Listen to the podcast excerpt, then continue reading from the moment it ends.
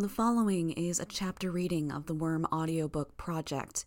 Please support the original author at parahumans.wordpress.com or by donating to his Patreon at patreon.com/wildbow. Arc 8, Extermination, 8.4. I got my orders and left behind a bizarre scene where Armsmaster was working hand-in-hand with Kaiser, of all people. Kaiser worked to build the same sort of trap he'd imprisoned Lung in some time ago, creating bars of metal between and around each of Leviathan's limbs, a cage tight to the body. Rune and another telekinetic were working to bend the metal from Kaiser's shaken barrier around Leviathan's limbs and face. It wouldn't last.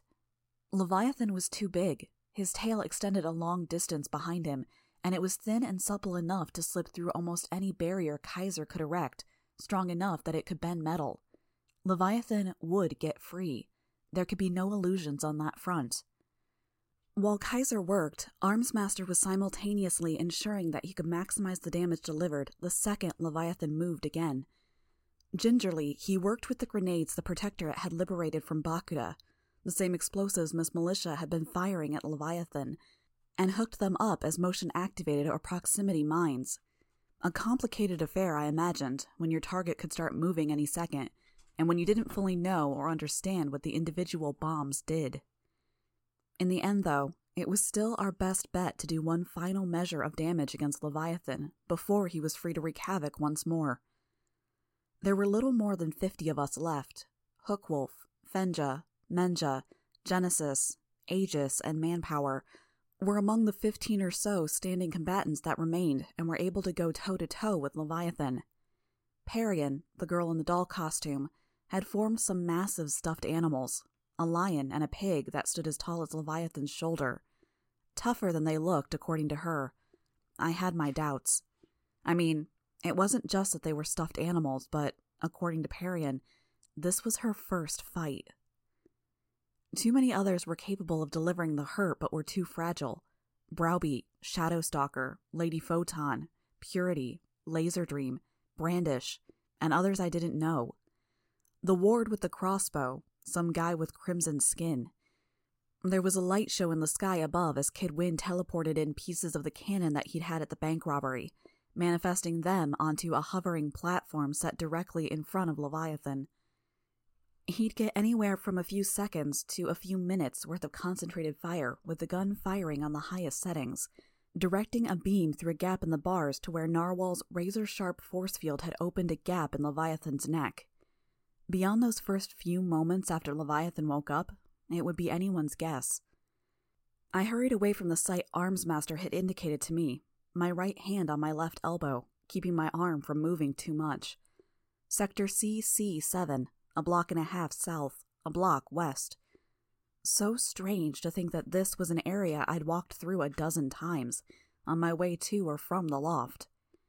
Now I was looking at a battlefield, trying to figure out what routes Leviathan would take, what things I had to watch out for. The grates leading down to the storm sewers, the rain barrel on top of one of the buildings that might or might not be intact enough to retain any water in it, puddles. Stuff I could use? Hardly. It wasn't like there was a weapon I could deploy, no feature of the terrain I could use to deliver the critical blow. This was Leviathan, a creature that had killed more people in the last 12 years than I had seen in my entire life. Seen in person, anyways. I was scared. A huge part of me just wanted to close my eyes and hope Leviathan didn't come, that I wouldn't have to deal with him. It would be nice to join the 350,000 other Brockton Bay residents that were trusting the heroes to handle things, find a peace of sorts and surrender in helplessness. Except I couldn't. I'd seen firsthand how Leviathan had taken down some of the strongest capes.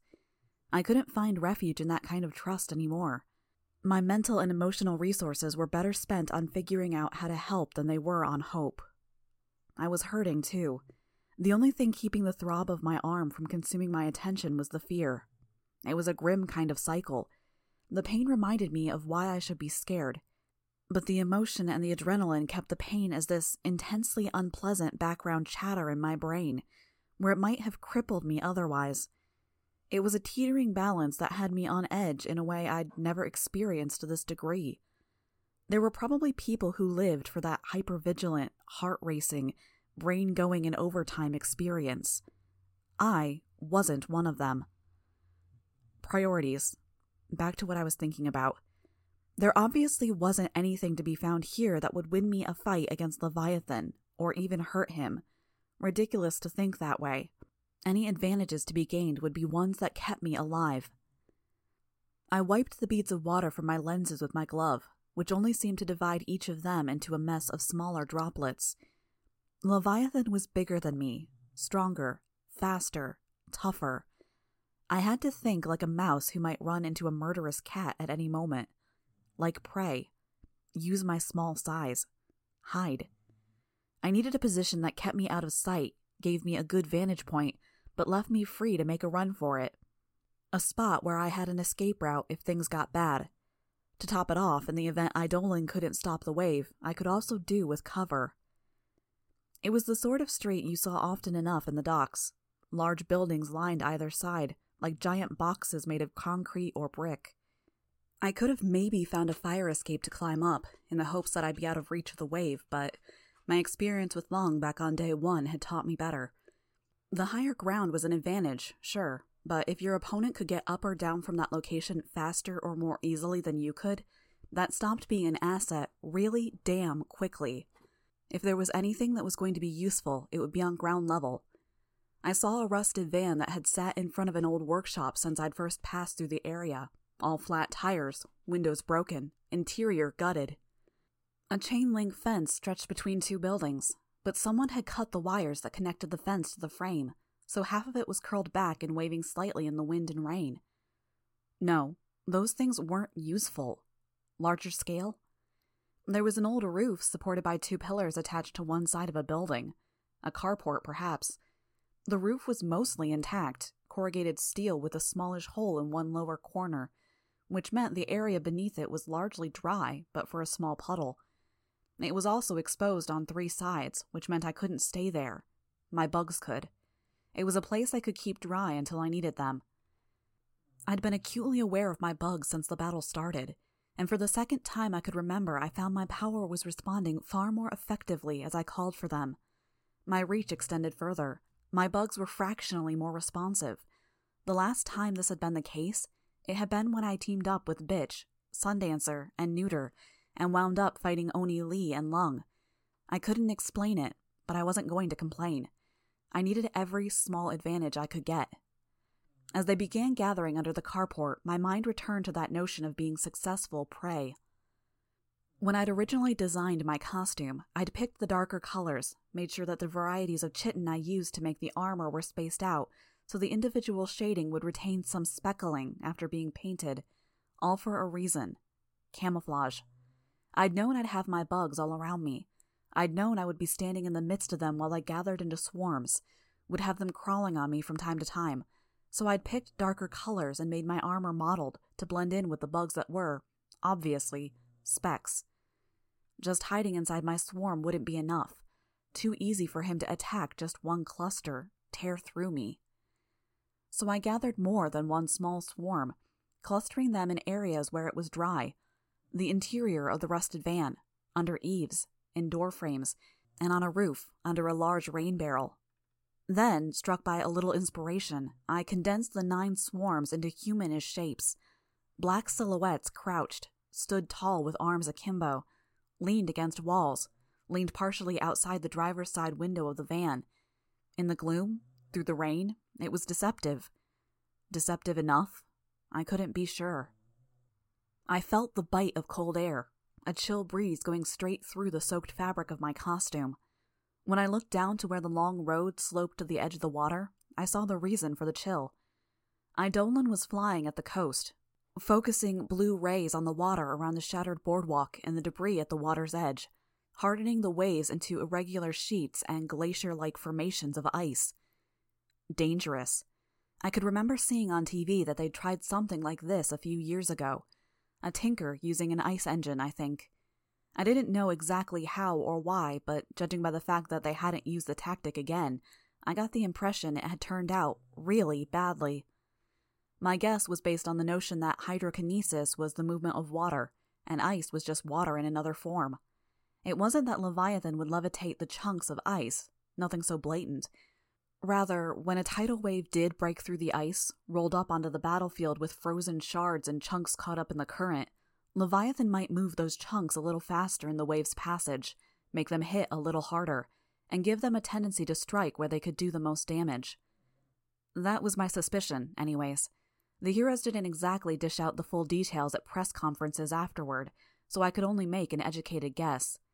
Either way, it was a delaying tactic, holding off the damage in the hopes that we could end this or get reinforcements before Brockton Bay became another Newfoundland.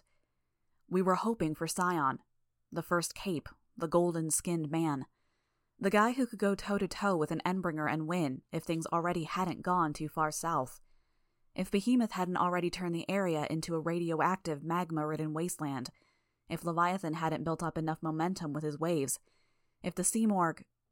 Okay, the Seamorg was different, I had to admit. The issue with her wasn't so much winning the battle, it was what came after. Win every battle against her, lose the war, more or less. The problem with waiting on Scion was that the guy wasn't exactly in touch with the rest of us.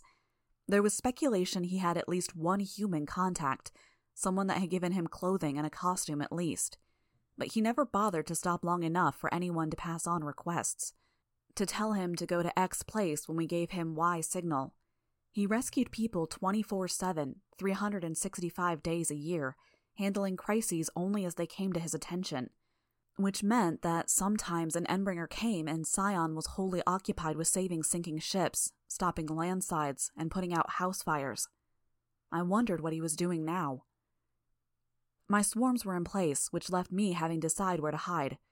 The carport was too in the open. None of the eaves left me a good enough escape route, and as far as the space under the rain barrel on the roof, well, I wasn't that stupid, and I'd already dismissed the roof as an option anyways. I started toward the rusted van. I was halfway there when I reconsidered. As comforting as it might be to have the safety of metal around me and to be more or less concealed, it posed some of the same problems as the rooftops. If things turned sour, or if an unexpected situation arose, I'd be trapped. After a moment of tense consideration, I reluctantly decided on the carport, hunkering down in the gloom and hoping that the shadows there would help conceal me. It offered me an escape route around the back of the building, or through the side door. It gave me cover from the rain and any debris, and it gave me concealment.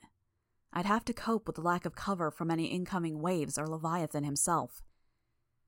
Secure in the amount of bugs around me, I collected the ones that could go out in the rain and manage reasonably well. Primarily roaches. I sent them out in the general direction of where Leviathan and the others were. The better a sense I had of the imminent encounters, the better I could react. Manpower, deceased, CD6.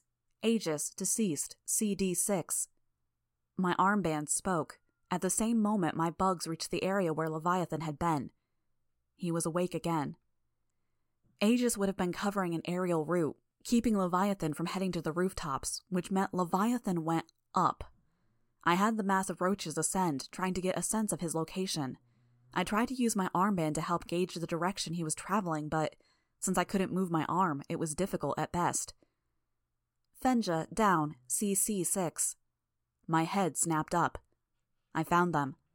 Fenja and Menja were duking it out with Leviathan. Both were nearly as big as he was, which was saying a fair bit. I knew their powers warped geometry to make them bigger, simultaneously reduce the effective size of incoming attacks by an inversely proportionate amount. 6 times as tall, and 1/6 of the hurt, on top of the benefits of being bigger. Fenja, deceased, CC6. It wasn't doing them a lot of good. Not Fenja, anyways. I saw a light as Kid Win rose above the level of the buildings, fired a painfully bright beam down at the Endbringer. As the laser petered out, he rose up higher again to keep out of reach. He was in the middle of firing another beam when the laser flicked around nearly 360 degrees, spun by a massive impact. Kid Win down, CC6.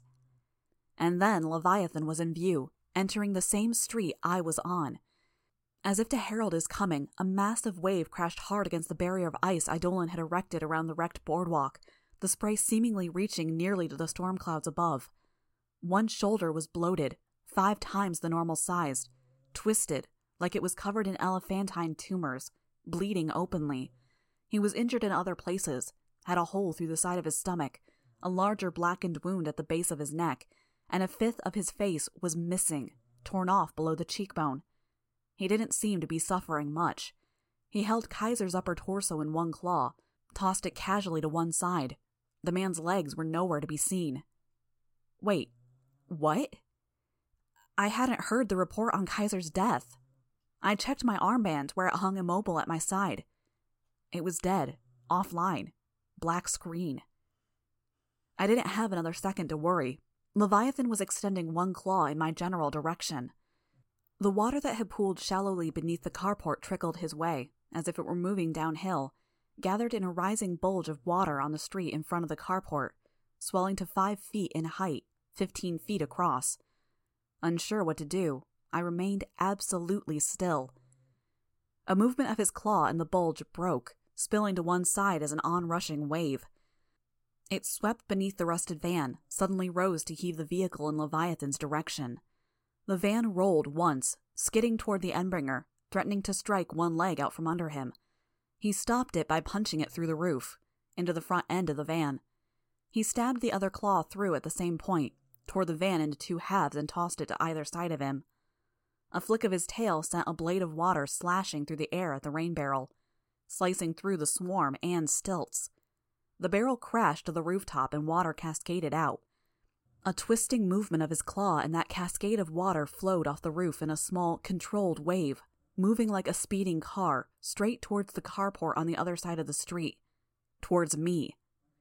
I caught a glimpse of Leviathan rearing back in reaction to something as I legged it, left my swarm behind as I ran perpendicular to the wave's direction, away from Leviathan. I leaped as I felt it make contact with the swarm, felt it slam into my legs a fraction of a second later. I'd cleared enough ground that the angle of the hit didn't throw me straight into the side of the building. I was thrown a distance, rolled on my side, on top of and over my probably broken arm. Pain consumed me. I writhed, my good hand pressing on my bad arm. I gagged, pulled my mask up to throw up, as if my body was trying to find some way to rebel against the pain.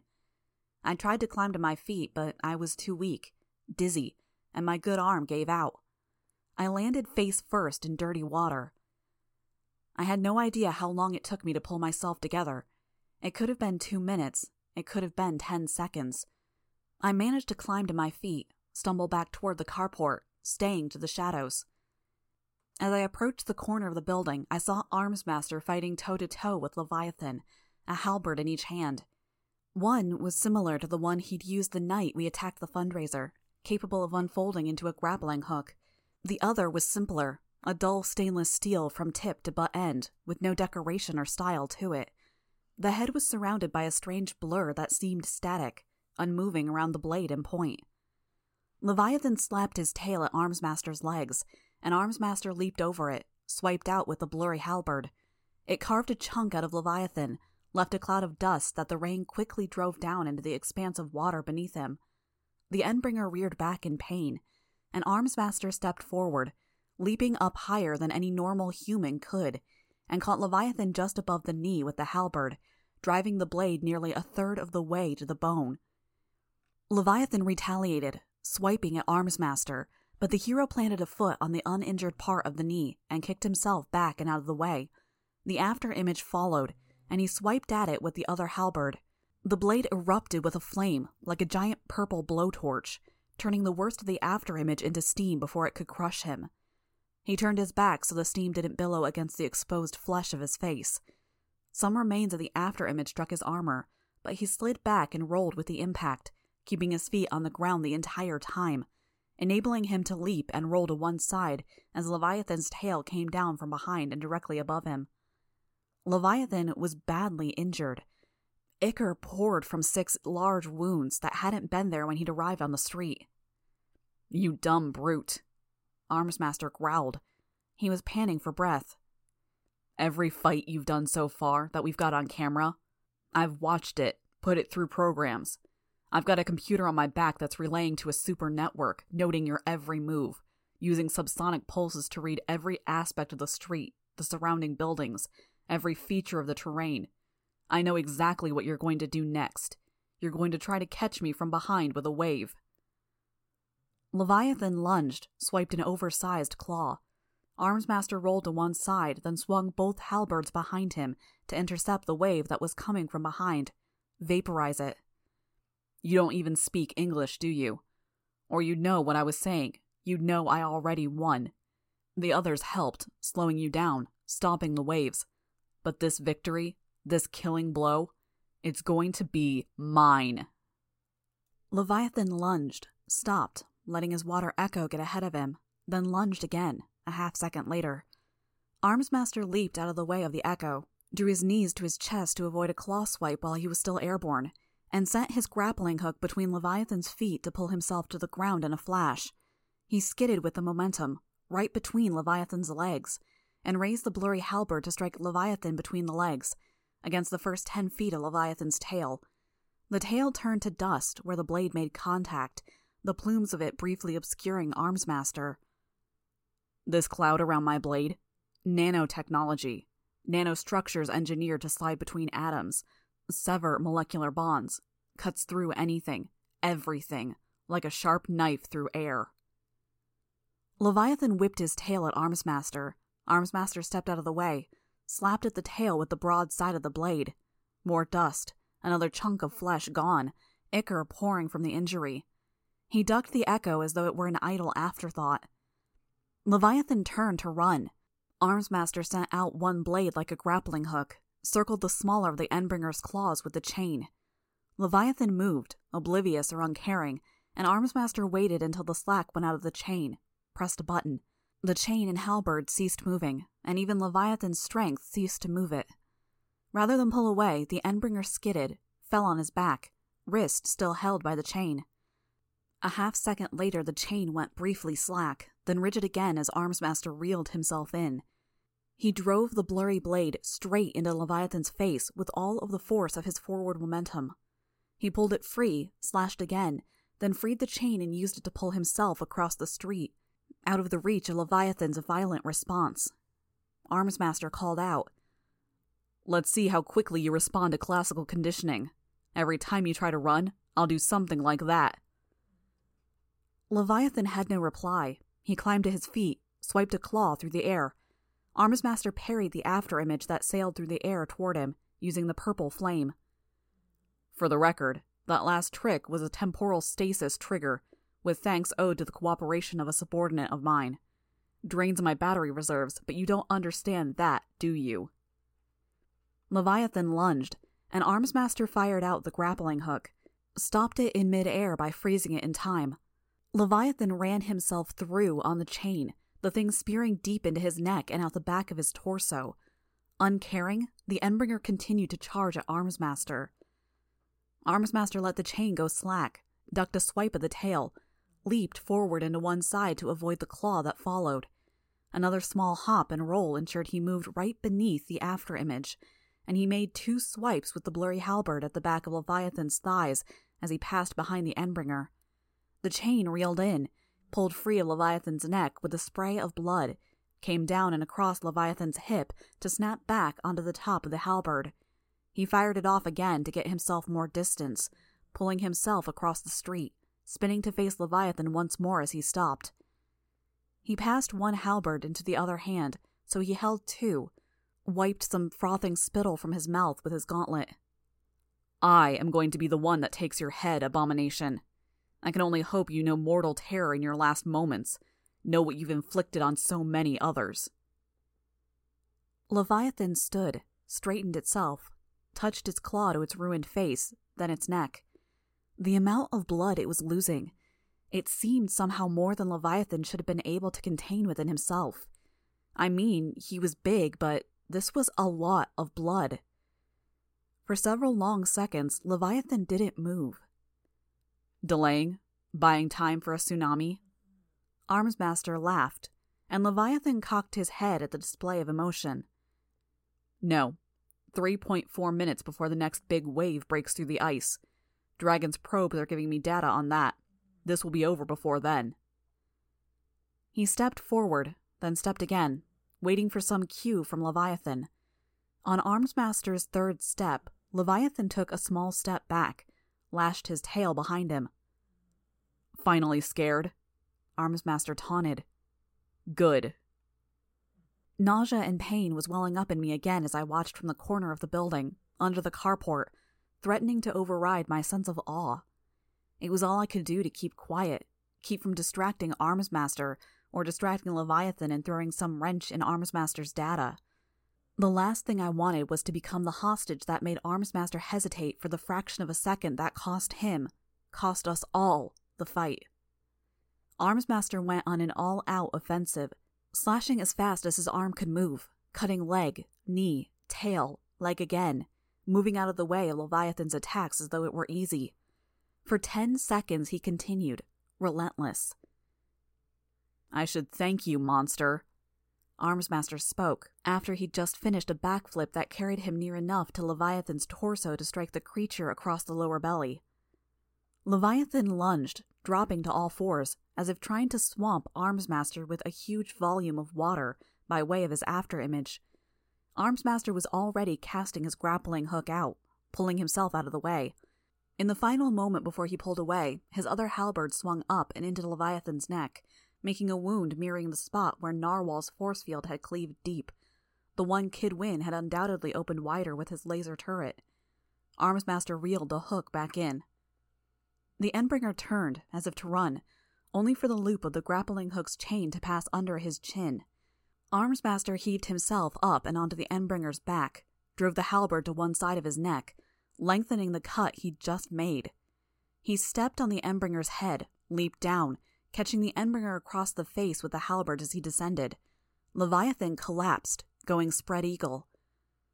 Armsmaster slashed at Leviathan's forearms as the Endbringer started to climb to his feet. More damage done, though it didn't stop Leviathan from rising. While Armsmaster pressed the attack, his armband hissed with a message I couldn't make out. I glanced at mine, still broken. "This will be over before then." Armsmaster echoed his earlier statement, speaking more to himself than to the armband or Leviathan. Leviathan hopped backward to create some distance, staggered a little as the more injured of his two legs failed to take his weight, used his smaller hand to stop himself from falling a second time, posing himself on three limbs. Armsmaster used his grappling hook to haul himself close, readying to make another slash for the neck. He changed his mind as the ground rumbled, pulled the hook free to latch onto a garage door. Countering its forward momentum, he swung himself to one side of the road, staying out of Leviathan's reach. The ground rumbled again, brief, intense, stopped. Armsmaster touched a hand to the side of his visor, and I thought I saw his lips crease in a frown before he turned his head away from me. Another fierce rumble, and a crack appeared like a seam down the center of the street, a straight line as far as I could see in either direction. Leviathan raised his claw, and the road suddenly split, heaving upward as a concrete pipe wide enough to fit a man crested from the pavement like a whale rising from the waves. A second later, water gushed forth, veering towards Armsmaster. The storm sewers. Armsmaster hesitated, then threw his grappling hook halberd forward into the onrushing waves like a javelin. The gush of water froze in time, and he leapt forward, stepping on the furthermost extensions of the immobile spray in a parkour-style ascent over the water in the pipe. The water resumed its regular motion as Armsmaster took his final leaping step off the top, heading straight for Leviathan. Leviathan moved faster than he had in the last minute, caught the blade in his claw. Dust rose from the claw as the blade sank deep, blood poured out. But the blade remained fixed in place. Armsmaster tugged, failed to dislodge it. He tried to pull away, but I could see Leviathan had caught onto his hand and wrist with his claw tips, while the halberd sat embedded in his palm. "How?" Armsmaster roared. I didn't hesitate a moment in sending out my bugs. 3 swarms shaped like people, more as a general cloud. The bugs all sagged beneath the drenching rain, the ones on top taking the brunt of the downpour. Leviathan planted one foot besides Armsmaster for balance, reached out with his free claw, and pressed the tips against the side of Armsmaster's throat and torso. Still holding onto Armsmaster's hand and wrist, he pushed against the side of the man's body. Armsmaster screamed, a frantic noise that seemed to redouble in urgency with every breath. He tipped over and fell with a splash. The Endbringer stood, showing none of the frailty or pain he had been displaying seconds ago. The injuries were there, to be sure. His head hung at an angle because of the way the weight of his head hung on the intact portions of his neck. But he wasn't suffering, had no trouble putting his full weight on his more injured leg. Had it been an act? The Endbringer dropped Armsmaster's arm and halberd, where the weight of the metal armor and device pulled them beneath the water. A lash of his tail dispatched 2 of my 3 swarms. He watched, seeming not to care, as the third ran up to him, smashed against his leg. The bugs spreading out, burying themselves deep into his injuries. I was hoping to find some weakness, devour him from the inside out, but the bugs might as well have been biting on steel. Nothing budged beneath their jaws. Their stings couldn't penetrate. He turned, crouched, bolted west away from the coast, full speed. I hurried to Armsmaster's side. "You," he groaned. His left arm was gone at the shoulder, torn out of the socket. Blood poured from the wound. "You're dead." "Hey, you're not making any sense." "He killed you." Had my armband announced my death when it glitched out and died? Assumed total destruction of my unit, and me with it? "I'm alive. Listen, I'm going to try to find your arm. My armband got broken. Maybe something got dislodged when Leviathan broke my arm." He only groaned unintelligibly in response. I ran over to the general area where Leviathan had dropped Armsmaster's arm. I tripped over a crack that ran down the middle of the street, got my feet under me to keep running, and began feeling through the water. I came within inches of touching the submerged blade and turning my hand into molecular dust. Finding the arm, I picked it up. Heavy, almost too much to hold in one hand.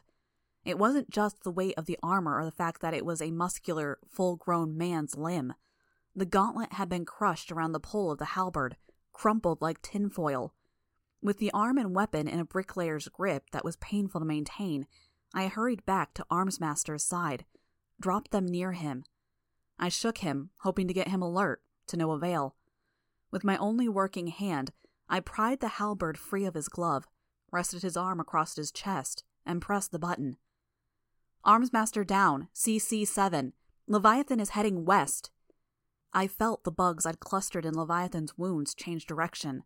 The compass point between west and northwest was, more west than north. "Cancel that. He's going west-northwest from my location." My voice echoed back to me in the armband's tinny voice a half-second after I'd finished. Armsmaster's armband changed to display a red dot, tracking Leviathan's movements, or the closest approximation the system could guess. "Roger. Sounds like he might be heading for one of the shelters. Lots of people packed into a space where they can't run. Vulnerable." Someone replied. "Medical help incoming. Whoever this is, you can track Leviathan?" "Yes, as long as I'm within a few blocks of him." Again, the system relayed my message. Affirmative. Range restriction of a few blocks. Did it really need to reword what I said? "Can you fly? Chase him?" "No." "Negative." "Then I'm sending a flyer your way to ensure you stay close enough. We need eyes on this bastard, and you're them." "Got it." There was only silence after that. Teeth clenched, shivering, I pressed my good hand as hard as I could manage against the ragged mess of Armsmaster's shoulder, trying to slow the blood loss.